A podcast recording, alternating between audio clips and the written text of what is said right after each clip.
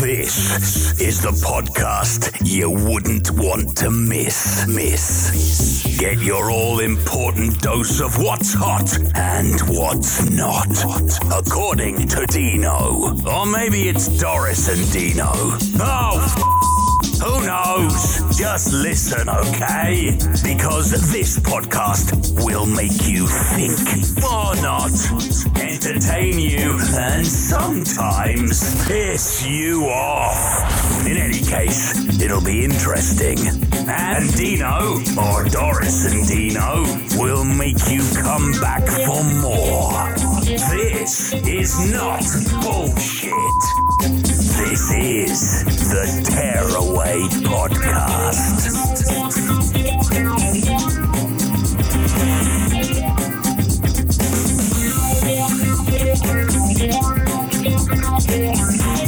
Thank you very much, Mr. Robin Banks. Welcome to the Tearaway Podcast. It has been a while, but I've got a special one for you today. All those people that are into writing, they want to know about what I went through writing a book, getting the Tearaway out there. I'm going to discuss it with John McDonald, really good friend of mine, really helpful and insightful for those who are trying to get a book deal, thinking they've got a book in them. Just listen to the interview. Just listen to the things that we say about it. But also, John does this day in, day out. He is a professional writer. So he is going to take you through the processes and what the current state of mind is with commissioning editors. So sit back, everyone. And uh, yeah, I hope you enjoy this one. Do you want to explain who you are and what you do? I'm a writer. I don't like the term author because author kind of limits you to uh, writing books. But, you know, I'm a writer. I write all sorts of things books, screenplays, graphic novels, you know, ghostwriting, everything. So you was my ghost writer on the Tearaway.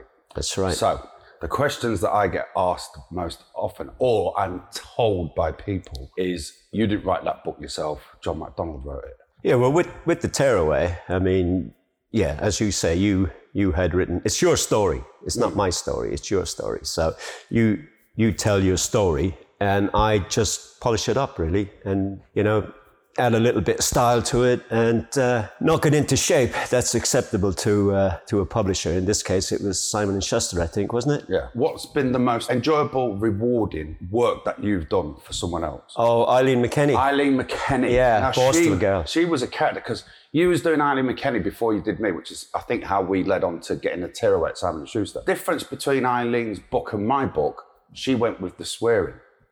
yeah, Every other page littered in swearing, which yeah. was kind of But that's how she spoke. Yeah. You know, I, I mean, that was Eileen. If, if you hadn't included the bad language, it, it wouldn't have been her. And people reading the book would have said, nah, that's not Eileen. You know, she doesn't, she has some blinds and, you know, and, uh, I mean, I don't know if I can say this here, but I mean, the, the great story I had with Eileen was when we, uh, when we went down to Simon and Schuster when, before we signed the contract. And we're in a room, a big boardroom, and there's one, two, three, four uh, Simon and Schuster executives on one side of the table, including Kerry, Kerry Sharp, as you remember. And then there's me, Eileen, and uh, the agent on the other side, who is also a woman.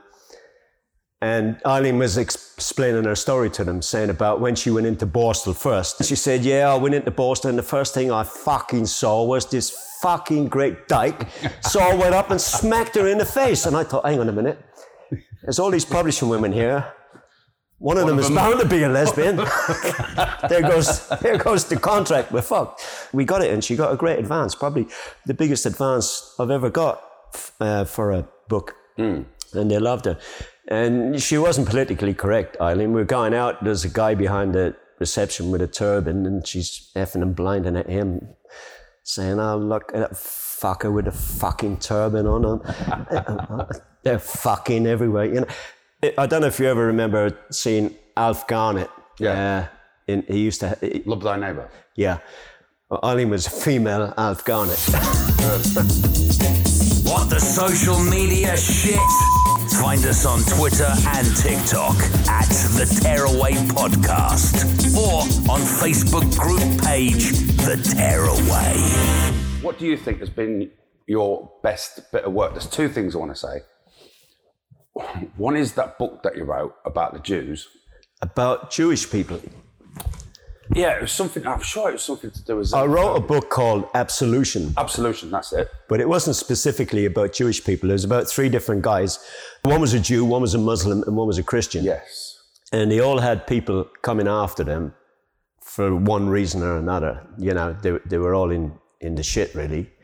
And they kind of got to know each other by chance, by circumstance. And that they had to form an alliance. The three of them had to work together to get out of the various situations they were in.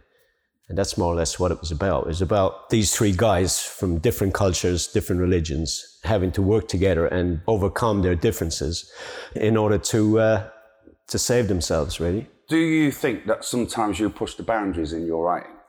Always. Because Yeah. I remember when Absolution came out, I said to you, you're going to get a hit on you for some of the things you've said in that book. Yeah. Well, I was critical. I was critical of Zionism in Israel, uh, what's happening with the Palestinians. Um, I was also critical about fundamentalist Christianity and also criti- critical about some aspects of Islam. So, you know, I took a pop at all three, yeah, and you know, saying you know, it's it's this kind of fundamentalist attitude that we're right and everybody else is wrong.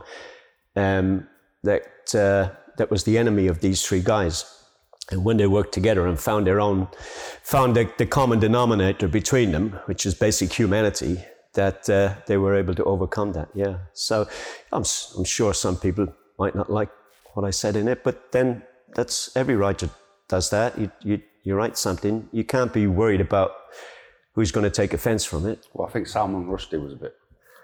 Well, Salman Rushdie, I mean, that was overblown, wasn't it? I mean, th- I mean, Salman Rushdie um, and the Satanic Verses would never have been a hit if the Ayatollah hadn't put a, a fatwa on Yeah. it. Nobody would have read it. Do you, uh, when when I see things that happen in schools, like RE teachers or history teachers, and they show the Prophet Muhammad on a slide, and then the kids go home and say, "Oh, I see a Prophet Muhammad on, on the wall. It was on a projector, and the teacher was teaching me about this." And, and then the the kids' parents go to school want that that teacher sacked because that teacher has blasphemed or whatever you want to call it against the Prophet Muhammad, but trying to educate the kids. But because Muslim culture says you can't do this, you can't do that, whatever it is, they feel they've got the right to sack a teacher who's trying to do what they're doing in an, an English country, which is not predominantly Muslim, Christian, trying to teach Muslim kids and Christian kids. Well, this is a kind of a this is a this is a, a kind of a hot topic because in schools, in RE, in schools, I mean, what do you teach? Do you teach Christianity? Do you teach Judaism? Do you teach Islam? Do you teach Buddhism? You know, everybody's got different opinions. I mean, personally, with my kids when they were growing up, I didn't teach them any religion. I thought, well, when they grow up, they can make their own mind up, whether if hmm. they want to be Christian or whatever they want to be. I've, I've no objection to anybody. I mean, I've got really good friends who are Jewish. I've got really good friends who are Muslim. They make their own choices as long as you don't start imposing that on other people and saying you have to do this. Like I was brought up in a strict Catholic environment in Ireland where everybody was Catholic and you, it, you, you were taught Catholicism in school and you had to be a Catholic, really. Like some places in America, you know, if you don't go to church on a Sunday morning, uh, whatever kind of Baptist church they go to, uh, everybody will kind of shun you, that kind of way. It's difficult for schools and for teachers because they have to have the right balance in RE. Whereas if you want, say you're a Muslim and you want your kids to be, to learn about Islam, then take them to the mosque hmm. where, where you, you have imams who will teach them same with any, any, any other kind of religion, you know, Catholicism, take them to the church, got mass. But in school, I think, you know, I'm not a teacher, so I don't really know how they, how they decide on the curriculum, especially RE. But I think they should have a balance and, Yeah. and say to the kids, well, look, there are different kinds of religion. There's this, this, this, this, and we're going to teach you about all of them. And then, you know, when you get old enough to you, you can decide which is right and which is wrong, or Yeah. maybe none of them. I just think I just think that parents know that they're in an English state school. Yeah, so but to answer your question, I don't think anybody has the right to come in and have a teacher sacked No, because uh, because they showed a slide of a particular religion trying to educate the children. I mean, if it was something that was derogatory, exactly. uh, then it would be a different Exactly. thing, you know. Yeah. If they had, I don't know, Muhammad fucking a pig or something like that, you know. I mean, You know, John. That's a thought I didn't need in my head this early in the morning. like David, like David Cameron, doing a David Cameron on it. when did you come over from Ireland? And why did you come over from Ireland? Um, I came over here from Ireland back in the 1960s when I was a teenager. Um, and I, With your parents? no, on my own. And I lived in London. I lived all over London, um, Hammersmith, Elephant and Castle, you know, knocking around really, working, not working, What was, you, what was you doing as for your job then? Because I know you was doing something before, right? I, I was working for the National Bank in Cavendish Square off Oxford Street when I decided to go in. But, you know, this was the 60s, Dean. You know, it was peace and love, brother, you know, and uh, you went in if you felt like it. If not, we used to go up the front of the gardens and just lay around in the sun and stuff like that and smoke weed. And, what, instead of going to work? Yeah, yeah, yeah. Well, yeah. and that was tolerated. In the 1960s, anything was tolerated. You can't run a country by might going to work this week. Well, lots of not. people went to work, but we were young, very young. You know what I mean? So we we went to work when we felt like it. But then I went back to Ireland because Helen, who I'm married to now, H. H, yeah, as as you call her, um, I wanted her to come over to London, not live with me because I was living in digs with five or six other blokes, you know, and it, Sharing a house or something. yeah, it was different rooms. It was just a tip, really. You know what I mean? Blokes, when your socks got dirty, you just threw them out the window, that kind of way. You went down the petticoat lane and bought another another pair. Nobody cleaned the cooker. You know, it was it was rough. But there were there were a group of girls that we knew down the road in King Street in Hammersmith, and I wanted Helen to come over and kind of stay with them. But her dad wouldn't let her. So the only way I, out of it was for me to go back home, which I did, got a job, and we got married, and then we came back over here, and he couldn't stop us. How old was you when you married age? 19, 19. yeah. So when did you get into the the writing stage of your life?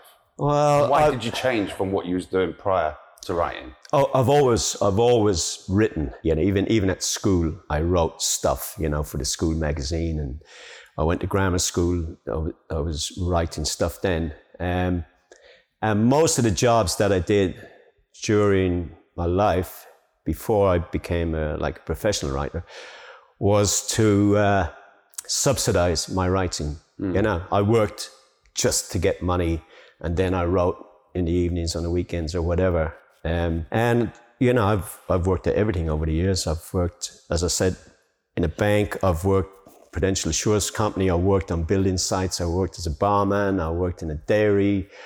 Uh, I worked for Travelers Tarmacking. You know, so you name it, I've done it. Speaking of travellers, your book Tribe. Tribe. The book is called Tribe, but and the film is called, Traveler. Yeah. So I said to John, I want to get this story out called 1972, which then became Tearaway. John at the time was saying, I need to get a film out. Um, I've got a screenplay called Tribe. And he said, You help me and I'll, I'll help you. John introduced me to someone called River George, who we met at BAFTA. River George became the producer, and between John and River George, the two of them tried to get financial backing from the BFI and from um, investors in, in the city, as I remember it. River George began the process of auditions. Do you remember that? We was in London at um, Spotlight Studios. I remember. Yeah, yeah. Yeah. So me, I think me and the poet, Matty McCourt, came and I remember Matty. Yeah. the, oh, what's his name? Ray Winstone's mate, um, Ronnie Fox. Ronnie Fox. That's Ronnie right. Fox was auditioning. Yeah, yeah, yeah. yeah. So, um, Lock, Stock, Two Smoking Barrels. That's what he was That's doing. right, He was the one who had the uh, the M16 or whatever it was. yeah, yeah, yeah, yeah. Uh, yeah. can everyone stop getting shot and all that? Frank Harper. Um, so I got involved at the early, early stages of the casting side and um, became friends with River George and whatever else. River George made it known to me that she was going to pull the rug from everyone. And what I did was I warned you. I think we then had David Essex on board, or his son was on board, Billy. I told you, told Ronnie, this is not going to go to plan. River is going to do a run with everything. We all then parted company because River then said, right, I don't want Dean anywhere near this production. It then went ahead. You, I think, you went down to Dorset, didn't you, to film? Yeah, yeah. We fil- it was all filmed on a on a gypsy um, horse farm in Dorset. Charlie Cooper That's it. was he the man. funded with David Essex. He, him, and David Essex uh, funded the film. Yeah, yeah. I mean, David Essex came in. He want, he wanted to have a part in it, which he did have, but it was mainly because his son Billy Cook was going to get the leading role um, of Owen McBride, who is who's the main character in it, and he was very good in it. Billy, you know, I I, I thought he played a part very well. But anyway, River George, something went on with money between her and. Uh, Charlie Cooper, who was funding it. Something to do with 10 grand got paid twice uh, by mistake into River's account. And she never told uh, Charlie Cooper, and she pocketed it or something like that. I don't know the ins and outs of it, so I hope I'm not going to get sued for libel or anything. But anyway, in the end, it was a wrap, and we had a party on the on the night, and she ran off with the with the tapes, Master the master copies, and uh, fucked off to Australia somewhere, and we couldn't get them back. So in the end, uh, David Essex took out and Charlie Cooper took out a lawsuit against her, saying if she come back to the UK, she was going to be arrested. Blah blah blah. So she came back eventually and went to court, and they Went got to the High Court. High Court in London. Yeah, I And it was in remember the there. papers. Yeah, yeah. Some good publicity. And anyway, she gave back the uh, the tapes, I think, but there were bits missing, so we had to reshoot a lot of it. And then during the reshoot, Billy Cook fell off a horse and broke his arms. So then it had to be postponed until he until he recovered. So it, there was a lot of delays with it. And then, you know, I mean, the script that I wrote for it was a great script. And I remember talking to the all the technical guys, you know, the cameramen, sound men, electricians, engineers, all those guys. And they were working for peanuts on it. And they said, the only reason we're working on this is because of the script. It's a fantastic script. But it got cut to bits. It got savaged. Yeah, it launched at the film festival down in uh, East London. Uh, and yeah. But if the question you asked, was I happy with it? No, I wasn't. It wasn't what it should have been or what it was intended to be. I think there's always going to be this issue with the person who creates this, which ultimately is you. You have your vision. I think this is why it gets optioned. It gets optioned, and then it's thanks. We've optioned it. We've got it. We don't. We don't want anything to do with you now because that's the basis of what we're going to start with. How it ends up, completely different to how it's written. And I think that's always going to be a dynamic between the writer and the, the director, basically. Oh yeah, I mean, I appreciate that. I know for a fact that you know what goes in at one end is not what comes out the other end when hmm. when when it comes to making films. But I just think this could have been done better um, if it had a bit more funding. I mean, it was private funding, and with a bit more money, it could have been a much better film. You know, I don't want to say anything about the director, but you knew him. Well, I, I, I was in the process at the beginning when when we met him at BAFTA, and we was told that he was a BAFTA nominated director. He was fantastic, up and coming. R- River wanted him to Yeah. do it because I don't know, she could control him, I suppose, you know. Because before that, we had a different director. We had a, a Mexican guy. Um, what's his name? Alex. Alex, yeah, yeah. I had some great times. Some great times. There's a lot of times I can't remember. There's obviously the time we was talking about last night at uh, Waxy O'Connor's. Getting thrown out of there because of because of you. It wasn't because of me. I all all that happened was when right to explain. John, myself, Barry Ryan, who's a producer, Paul McNeely, who's a producer, actor. Yeah, there was somebody else there. I can't remember. Was it Ian Burfield? It might have been there? Ian. Yeah, He's in EastEnders at the minute. yeah. It might, it might have been him. Yeah. But there was a there's about eight of us at a table having a meeting. So back in back, back about ten years ago, when Tearaway was being made and John was making Tribe, we was having lots of meetings in London, and we met producers, we met c- casting directors, we we made meetings with everyone, didn't we? Never came, nothing ever came of it. Mm-hmm. Yeah. everyone was full of shit. I Most of them are bullshitters. yeah. I can do this, I can do that. Yeah. I've just come off Harry Potter, I've just come off Disney. Yeah. I've- Fuck this, that, and next thing. Promising us the world, delivering Yeah. fuck all. Didn't have a pot to piss in. Most of them. Yeah, the only people that have done something is John and myself because we've got Yeah. film made, we've got tearaway made, we've got fucking book. John's published many books. Everyone else was just bullshit and bollocks. But anyway, this time we was in Waxy O'Connor's and was talking about talking to God. Your book, Talking to God. That's right. Yeah. I think we was trying to get talking to God and Ram Raid. I think those are the two subjects we was talking about. And as we was chatting, a load of food came out. Now you remember it better than me, but all I remember was just saying, "You can put that down here." What it was, there were people on a on a table just across from us in one of these little cubicle places, and they ordered the food. And when it came, they'd they'd gone. So nobody knew where they'd gone. So I said to the waiter guy, "What are you going to do with the food?" And he said, "Well, it'll probably get thrown out." Said, "Well, no, we'll, we'll have it. Put it on our table. Steak, everything." We, we were we were lashing into He it. We never said anything to anyone else, and everyone thought we'd just bought dinners. Yeah, but what happened was the people that had only had they hadn't left. They'd moved to another little cubicle area because if you've ever been in Waxy O'Connor's, it's all little compartments. It's actually got a living tree running straight through the centre. Yeah, and they were they were saying, "Well, where's our food?" And they, well, those people over there ha- are eating it.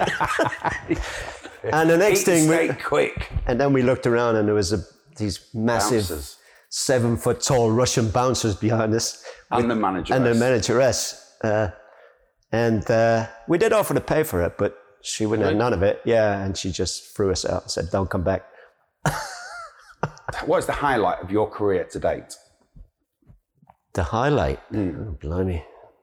What is the thing you're most proud of? Like, obviously, Absolution was fantastic. Most of the books that I've done, especially for other people, uh, have been very good. You know, like Borstal Girl for Eileen, Survivor for Tara O'Shaughnessy, uh, Street Girl for Rosanna McGrattan, Brazilian girl. Um, Was, Stri- was what was the one we stayed at the Waldorf for when we went to the Phoenix for the book launch? Was that the Brazilian girl? Oh, that was yeah. No, that's a different Brazilian girl. I, I've written a couple of books for Brazilian women. That was uh, the girl who made me dance. That was a, a novel for a, a lady called Jill, and she's living in Amsterdam now. And it was a, a lesbian book about a lesbian affair, and that's we had So- to launch at the Phoenix Arts Club just before COVID. Um, February, wasn't yeah, um, no, that that's a different thing. Um, but I think the best, the best, they've all been good. But the, something that I'm involved in now, I think, is probably the best thing I've done, and that's uh, a book called Sien, S I E N, Sien. Now it's about the relationship between Vincent van Gogh and Clasina Maria Hoornik, who was his model and mistress. And she was a prostitute, and he found her starving on the streets in The Hague. And he took her in, and she modeled for him. And he wanted to marry her, but she had a son. Now, it's, it's controversial whether the son was Van Gogh's or not, but I make the point in the book. I've written this book with a lady called Lauren Francis, so it's not, it's not my name on it, but it's Lauren's name on it. But Are- Are you ghostwriting it then? well, Lauren's an artist, and she's very much into Van Gogh and stuff like that. And she she knew a lot of the technical stuff, and she did a lot of research, and all the dates are right and everything like that. Whereas I just kind of polished it up like I did with yours, you know, with the tearaway. But this tagline is the greatest love story never told Never told you. because she's been eradicated from the Van Gogh's life because of what she was, a prostitute, yeah? And um, when I say mistress, he was she was his lover, yeah, to put it more delicately, Mm. yeah, as well as his model. He didn't pay her any money. He gave her food and lodgings um, because she Mm. And a little bit more. and a little bit more, yeah. And she had a boy, and we make the point in the book that the boy was Van Gogh's, even though art historians say he wasn't Van Gogh's. But anyway, Van Gogh's family were, as you know, very religious. His father was a, a minister, and he he was a pauper. He never sold any of his paintings apart from one in his lifetime. And his brother, he was supported by his brother Theo, and they put pressure on him to get rid of her, uh, or they'd stop all his support. And in the end, she left herself because she didn't want Van Gogh to lose his lifeline of financial support. And she gave away her two children and she went back to being a prostitute. And eventually, according to our history, Van Gogh shot himself in a wheat field in France. Yeah. But he didn't. He, wa he was, Sien shot him. Yeah. Yeah. And we prove, we prove it in the book. Um, and then she drowned herself in, uh, in Rotterdam. She threw herself in the canal. Why did she shoot him? It was accidental. She Oh. she was trying to get a gun from. Uh, there was a young guy there. Rich. These rich guys used to go from Paris, young young people, during the summer holidays to, to these little French villages where, uh, or Vers, where where Van Gogh was. And this guy, um, he was rich, and he he he used to wear a Buffalo Bill outfit and a gun, you know. And Van Gogh, um, he, he had an altercation with Sien in a pub, and he waited for her and Van Gogh when they were coming home, and he had a gun, and there was a tussle, and she, Van Gogh got shot. Now, nobody would have believed her story, and she would have been convicted of murder and sent to the guillotine. So Van Gogh told everybody that he shot himself. But they never found the gun. They never found the paintings that he was working on. Um, and we, we, we do all this in the book. But anyway, that's, that's, that's um, you know, particularly uh, proud of that bit of work because it's, it's a fictionalized version. I mean, all, all the stuff in it about Van Gogh is true. I mean, you can check all the dates where he was, what he did at these times. But there's very, very little known about Sien. So some of that is is fictionalized. But you know, it's it's it's a story, and in you know, it's there. Uh, that that book came out last last summer, July, and now we have um, a series Bible for TV series, an eight eight episode TV series, and we've we've done the series Bible, and we've done the first episode. We're pitching that at the moment to to various producers. Good stuff. So that that's probably the the best thing I've done. I think. Leslie Grantham, what was he like? Amy Winehouse, what was the connection to you? Um, Which one do you want first? Blake Fielder Civil. I, I, can never get it right. You went to see him in I went to see him in Sheffield.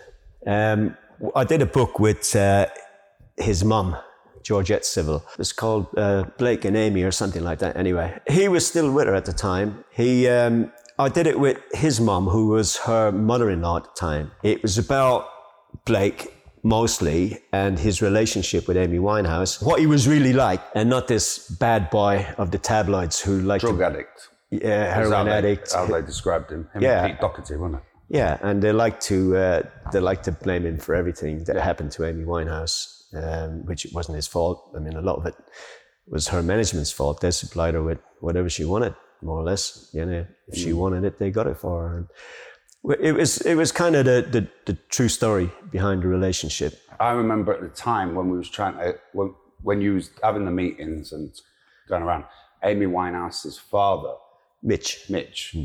was creating issues which was stopping it from yeah, I mean, which, which only changed when she died because then it paved the way for you to get that out. He, didn't want he didn't want the, the book to come out, and he threatened all sorts of legal actions, you know, hmm. because I mean, it was in a lot of people's interest that Blake was blamed for everything. Yeah. Yeah. But it deflected everything that Amy was going. And, you know, I'm not saying he wasn't responsible for some of it, but th- there was two of them, you know. They, they, they were both junkies, alcoholics, you name it. Just put it like a bit like, um, you know, that, what do you call it? Punk rocker. What, what was that book? Sid, Sid and Nancy. yeah. It was a, it was another Sid and Nancy, you know, uh, Blake and Amy, and uh, it it told a story behind the scenes, what happened, and you know when he went to prison, um, and, and what really happened, and he divorced her because he didn't take any of her money or anything like that. I mean, Mitch got all the money when she died, you know. So Yeah, I think he set up the Amy, Amy Winehouse Foundation. yeah, he did. Yeah, yeah. Was that successful when it came out? Yeah, it, it's t- to be quite honest, we couldn't get a big publisher to take it on. You You know, had we, to go for an independent. we went for a small independent publisher. Um, in the end, that was the only way we could get published. None of the big boys would take it. You know, and we had a really good agent as well, who, who was uh, really keen on it. Who, who was the agent? Was it our agent at um, No, no, uh, I can't remember her name now, but she was one of the top agents in London, and she hogged it around everywhere. But they were all afraid of it. Yeah, they thought, "Fuck, you know, if I, if we do this, we're going to get hit by with lawsuits from Mitch and everyone." You know. As we know, one of the golden rules in being published and the biggest fear of a publisher is to be sued. Yeah, Lo and behold, we get sued. yeah, Nine months into the tearaway, getting top 10 bestseller, number one in all bookshops, yeah. and then we get sued. Sued. Yeah, I don't know, a lot of a lot of authors at the time said to me that if you're getting sued, you're doing something right. But it was you're telling the truth. yeah, and this is this is the issue that it was all the truth. yeah, and the person didn't want that truth to be out there. Everyone else we had consent from. Yeah. We had written consent because that's what the lawyers. yeah, I- I remember when we went to acquisitions, I didn't go to work. I was at the end of the phone because you were saying that today's the day of acquisition, it'll either be taken or it won't. And I, I'll never forget that day that we found out it had been acquired. Do you still get the same buzz with every book if it gets acquired or you get an advance? Do you get that yeah. Because to oh, me, yeah. it was like huge. yeah, yeah. It was I a mean, huge moment in my life. I mean, you was always saying, "I'm going to make you famous. I'm going to make you famous." it's so hard to get anything published these days, Dean, you know, because I don't know what it is, but especially the mainstream publishers anyway, they just want the same old thing over and over and over again. And they're not prepared to uh, take any kind of risks with, with new stuff or stuff that's not already been done. And I don't know why it is. So yeah, to, to get an acquisition from a top publisher is great. Great Yeah, news. Simon and Schuster, Yeah, yeah, who yeah. initially refused 1972 or Tearaway, Yeah. and I think it was on the back of uh, Borstal Girl that you managed to push it to Kerry again. Yeah, yeah. As you know, have set up Gatecrasher Books, which is our own publisher now for books that we think has a market outside of the uh, of the mainstream market that, that has a niche market. Yeah. Because we did um, we did Staying Strong for Stephen Murray, the BMX world champion in America, who's now who- was he crippled? yeah, he had a massive accident and he's uh, quadriplegic. He's paralyzed from the neck down, has been for 10 years now. Um, we did his book, but that was that appealed to uh, action sports. So you had your action sports like uh, BMXing, um, motorbikes, skateboarding, snowboarding, all these, you know, all these crazy people who do this really way out sports. Um, so that had that niche market as well as the mainstream. Um, we also did uh, Lee Martin's hippie.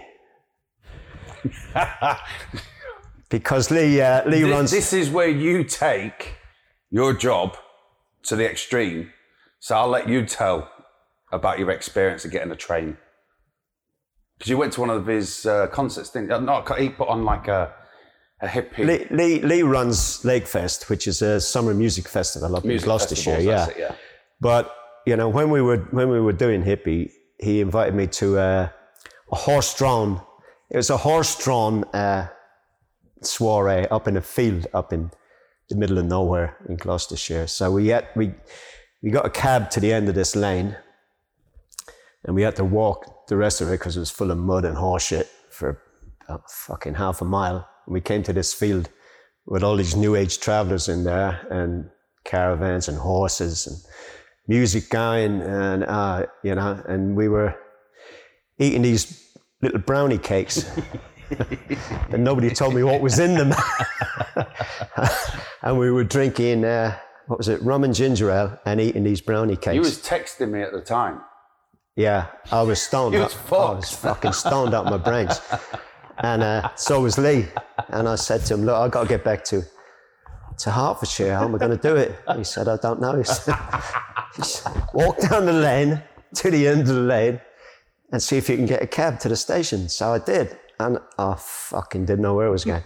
Got a cab, got to this little tiny railway station in the middle of nowhere. There's Two platforms. two platforms, and it looked like it, the last train that went through there was a steam engine in 19th fucking century or something. And I didn't know whether I was on the right platform or not, but I didn't care. You know, I was fucking stoned, man, you know. Anyway, this train came in. I got on it. Didn't know where it was going. But it took me into Birmingham New Street, luckily enough. And I had to get another train from there down to London, get to Euston Station, get another train out to Hemel Hempstead. By the time I got to Hemel, it was about five in the morning. and I was sober. Do you remember? Do you remember that time we were fucking hell? The days, the days we had.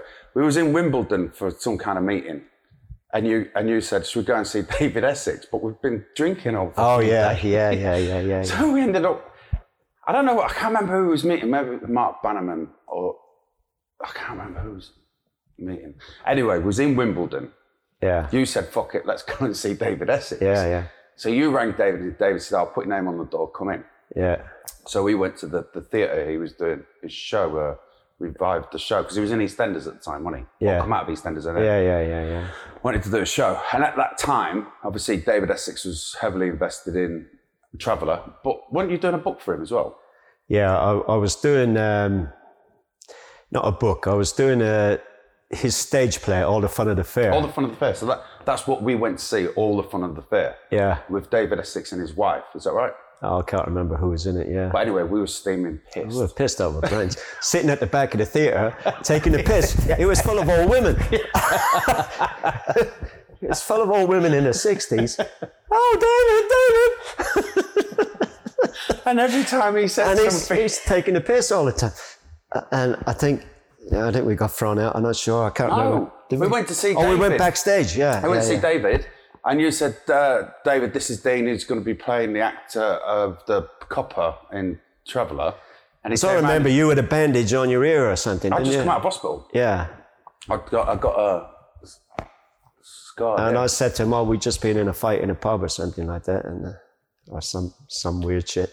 he was not happy. No, he wasn't happy. And he no. said he's not he's not going to be an actor in my film. I've got someone else to play that. "That's right. Yeah, So we, we ended up leaving him. Fortunately, you got the tagline for the book, for the tearaway off him. Um, but yeah, we uh, we just sat watching all the fun of the fair, just laughing and giggling. You could just see him trying to get his lines out, looking at us he could kill us. We're just hysterical laughing and just fucking get told to shut up and yeah. terrible, terrible things we've got up to. Mad days. Yeah. I mean, you shouldn't get pissed when you go on these places, you know, because I don't know a single meeting. I think every time we had a meeting, we both turn around to each other and go, right, we're not drinking till at least five. So that gives us five hours of meetings. And I can guarantee that 20 minutes into a, a meeting would be on the Guinness. And, Yeah, yeah. And, the, yeah, or the lager or Lager. something. Yeah, yeah. And, and by the end, we'd be texting each other, did you get home all right? No, Yeah. I'm still in a taxi. Yeah, yeah. Fucking madness. So you're on death row in America because you're a controversial author and they've finally seen sense and brought you in and you're going to have a lethal injection or non-lethal injection because some states don't fully kill you. They give you a non-lethal lethal injection. Anyway, your last meal. What would your last meal be? Full English. Really? Yeah. Uh, Is that all you would have? Would you have a starter? Would No, you have no, a no. The full English sausage, bacon, black pudding, oh, black eggs, pudding. Black pudding. I to like. mushrooms, Do you have? Do you like? hash browns. Hey, do you like black pudding? black pudding, white pudding. You know, you know, White- it's white- pig's, pig's blood. I know it is, yeah. I used to have black pudding. I was born with black pudding. And when I found out what it was, I stopped eating it immediately. But you can get uh, white pudding without the blood in. Can you? Yeah, yeah. Would you have a Guinness? A Guinness Yeah. Would you wash it down with a Guinness? with a Guinness. Uh, You're going to die. You're never going to see light. uh, I don't know. I, I, mean, I don't like drinking beer with, with food. You don't? No, I prefer coffee, water, something like that, a soft drink. Yeah. Is that what you'd have? Just a. Yeah, maybe coffee or a glass So of you know, you- this is your last moment. You just go into the gallows, non-lethal, lethal injection. Yeah. You'd have full fry up. Yeah.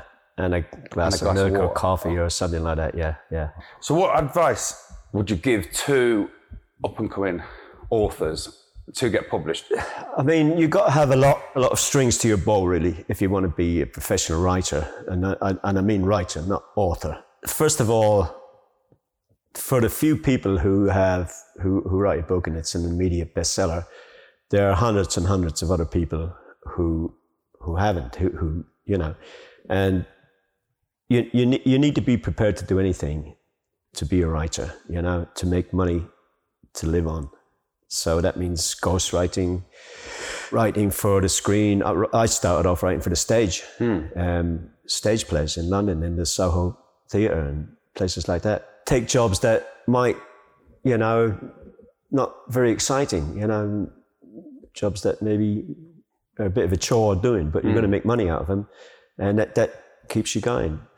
It, it all depends on, on what kind of a writer you want to be. But personally, I'm a writer and I write anything that comes along. If it's going to pay me, if it's, if it's going to make me some money to live on, then I'll do it. And then it, that, that gives you the opportunity to then to do the creative stuff hmm. that you might not necessarily make a lot of money out of, but it's, it's, it's what you want to do and, and it's out there and you're proud of it. And you have to do the old mundane jobs along with that to hmm. survive, you know? But yeah, if any, if people want to be writers, first of all, I'd say is don't do it.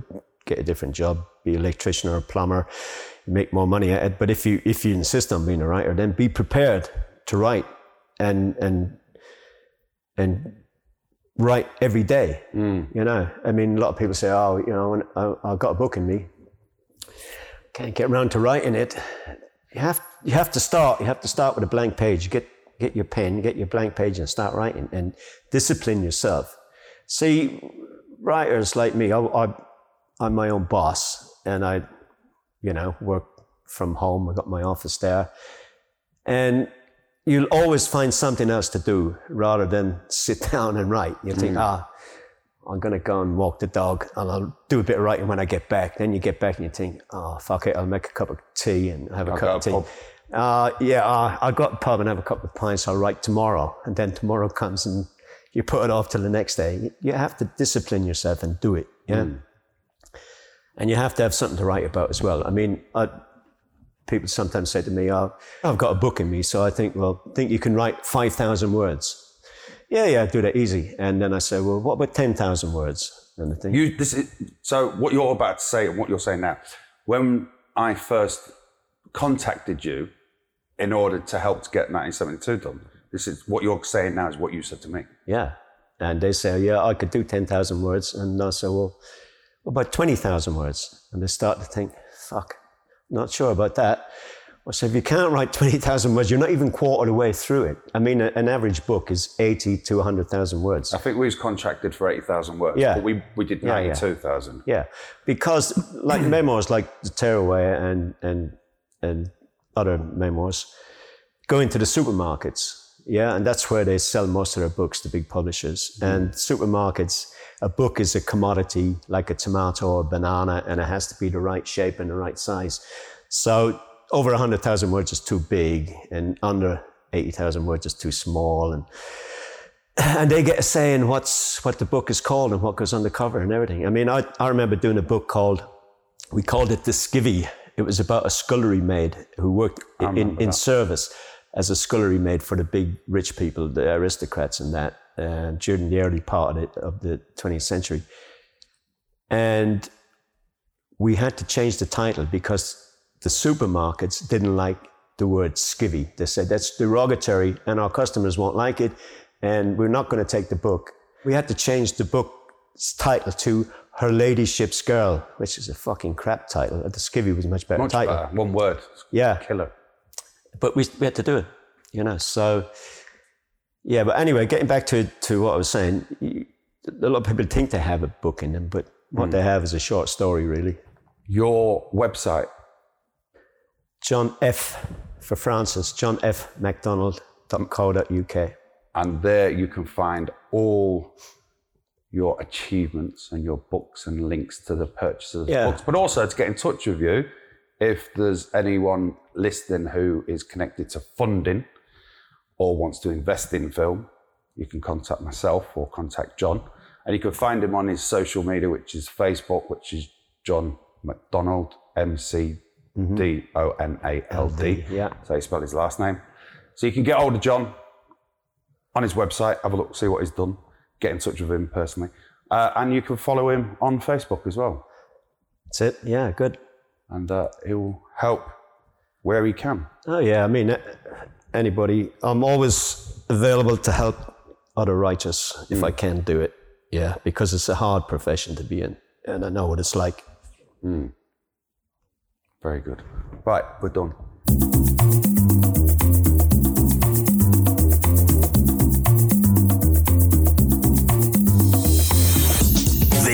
Episode of the Tearaway podcast has just ended. But we know you'll be back to listen to more conversations between Dino or Doris and Dino. So make sure to subscribe so you don't miss any episode. Thank you for listening.